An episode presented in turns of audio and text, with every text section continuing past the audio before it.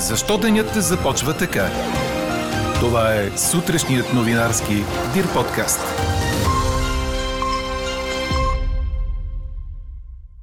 Правителството ще обсъжда актуализацията на бюджета с бизнеса и синдикатите. Сред окончателните предложения е и вдигането на акциза за цигарите. Министърът на околната среда на Доминиканската република беше застрелян в кабинета си от свой приятел от детството. Само след месец Кобрат Пулев ще се бие отново с британеца Дерек Чисора. Срещата ще бъде в Лондон. Ако бяхте депутат, щяхте ли да дарявате цялата си заплата за благородна кауза? Това ви питаме днес. Можете да ни пишете на подкаст Нюс Маймунка Дирбеге. Говори Дирбеге. Добро утро, аз съм Елена Бейкова. Чуйте подкаст новините тази сутрин. И днес се очакват облаци и дъжд, но в следобедните часове и само на места в източна България и планините, поне така твърди нашият синоптик Иво Некитов. Максималните температури ще са от 24 до 30 градуса.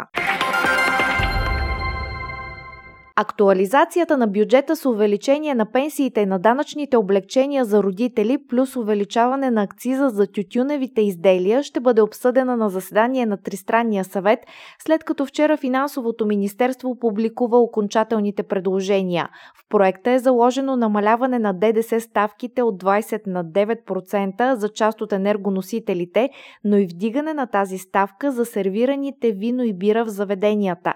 Залагат се данъчни облегчения решения, според които за доходите от настоящата година родителите ще могат да ползват отстъпка от 600 лева, а не от 450 за едно дете, 1200 за две деца и 1800 лева за три деца, като възможността може да се използва авансово.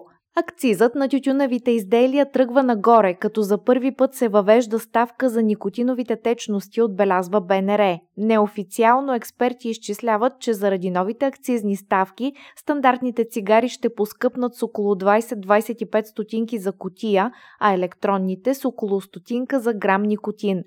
И още в проекта средногодишната инфлация се очаква да бъде 11,9 на 100, а лимитът за нов държавен дълг да надхвърли 10 милиарда лева. Актуализацията на бюджета ще бъде и сред темите на коалиционния съвет, който се очаква тази вечер. От днес започва изплащането на пенсиите за юни, като за хората, които ги получават в почтенски клон, се връща старата по-бърза процедура с електронно изплащане. Това означава, че служителите на почтите няма да проверяват всеки човек в хартиен списък, предоставен от Националния осигурителен институт, а ще използват електронна база с данни за пенсионерите. За хората, които получават парите си по банков път, преводите ще бъдат направени днес, а за изплащането в почтите ще се следва предварително предварително обявения график. Оттам призоваха хората да не се струпват в сутрешните часове пред станциите. Министърът на околната среда на Доминиканската република Орландо Хорхе Мера беше застрелян в кабинета си от свой приятел от детските години. Това предадоха световните агенции, като се позоваха на властите в страната. Извършителят е задържан, мотивите му за сега не са известни, посочва Ройтерс. Източници, близки до разследването, идентифицираха убиеца като Мигел Круз, бизнесмен, който бил в конфликт с министъра на околната среда заради политиката му. Пред журналисти журналисти, служители на Министерството казаха, че са чули поне 7 изстрела от към вътрешността на сградата. Малко след това на място пристигнали полицаи. Баща на Мера по професия адвокат е покойният бивш президент на Доминиканската република в периода 1982-86 година Салвадор Хорхе Бланко. 55 годишният Мера има две деца. Той бе министър на околната среда на Карибската страна от август 2020 година. А в Съединените щати две годишно момченце застреля случайно баща си във Флорида, предаде Франс Прес, като се позова на местните власти. Инцидентът е станал близо до Орландо на 26 май. Детето произвело изстрел с заредено оръжие, оставено без надзор от неговите родители. Когато полицаи дошли на мястото по сигнал, те заварили майката на момченцето да прави сърдечен масаж на простреляния му баща. 26 годишният мъж починал малко след като бил откаран в болница болница. Първоначално полицаите помислили, че той се е самоубил, но най-голямото от трите деца на семейството обяснило, че изстрелът е бил произведен от малкото му братче. Двамата родители били пуснати условно на свобода, след като извършили няколко закононарушения, свързани с немърливо отношение към децата и употреба на наркотици. Четете още в Дирбеге.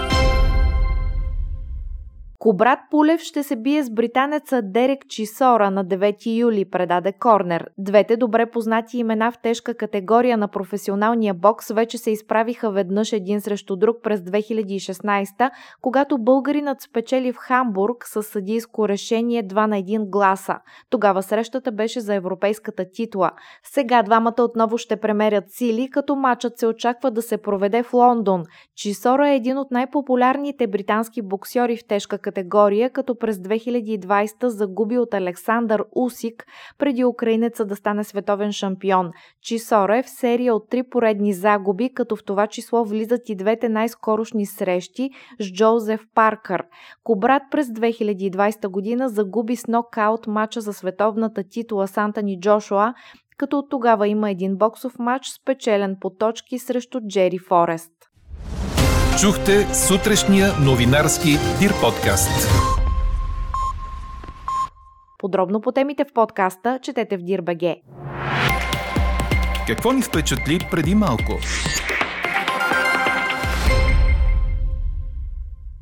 Украинското правителство работи по законопроект, предвиждащ английският да получи статут на език за бизнес комуникации. Това заяви премиерът Денис Шмигъл, цитиран от Reuters. Той се аргументира, че английският е използван в бизнес комуникациите в целия цивилизован свят, така че даването му на такъв статут в Украина ще допринесе за развитието на бизнеса, ще привлече инвестиции и ще ускори европейската интеграция, написа Шмигъл в Телеграм. Украинският е единственият официален език в бившата Съветска република. Около половината от населението на страната говори предимно или само на украински, а за 30% от нейните жители първи език е руският, според поручване от 2019 година на Киевския международен институт по социология, припомня Reuters. А какво ще кажете за това? Рапърът Тицо Хазарта, който влезе в Народното събрание като депутат от Продължаваме промяната, е дарил 40 000 лева. Такава е сумата от заплатите, които е получил за 6 месеца, съобщи самият той във Фейсбук. През последната половин година той е помогнал за образованието на деца без родители от центрове за настаняване от семейен тип. До тук съм помогнал пряко на няколко десетки деца. Живот и здраве до края на тази година ще бъдат стотици. Към момента в България в такива домове живеят около 3600 деца. Мисълта, че няма да успея да помогна на всички тях е ужасяваща, но няма да и се дам. Чувствам се истински смислен, откакто правя всичко това, пише Хазарта. Ето защо ви питаме. Ако бяхте депутат, щяхте ли да дарявате цялата си заплата за благородна кауза? Гласувайте и коментирайте по темата в страницата на подкаста. Най-интересните ваши мнения ще цитираме в обедния новинарски подкаст точно в 12 часа. Слушайте още, гледайте повече и четете всичко в Дирбеге.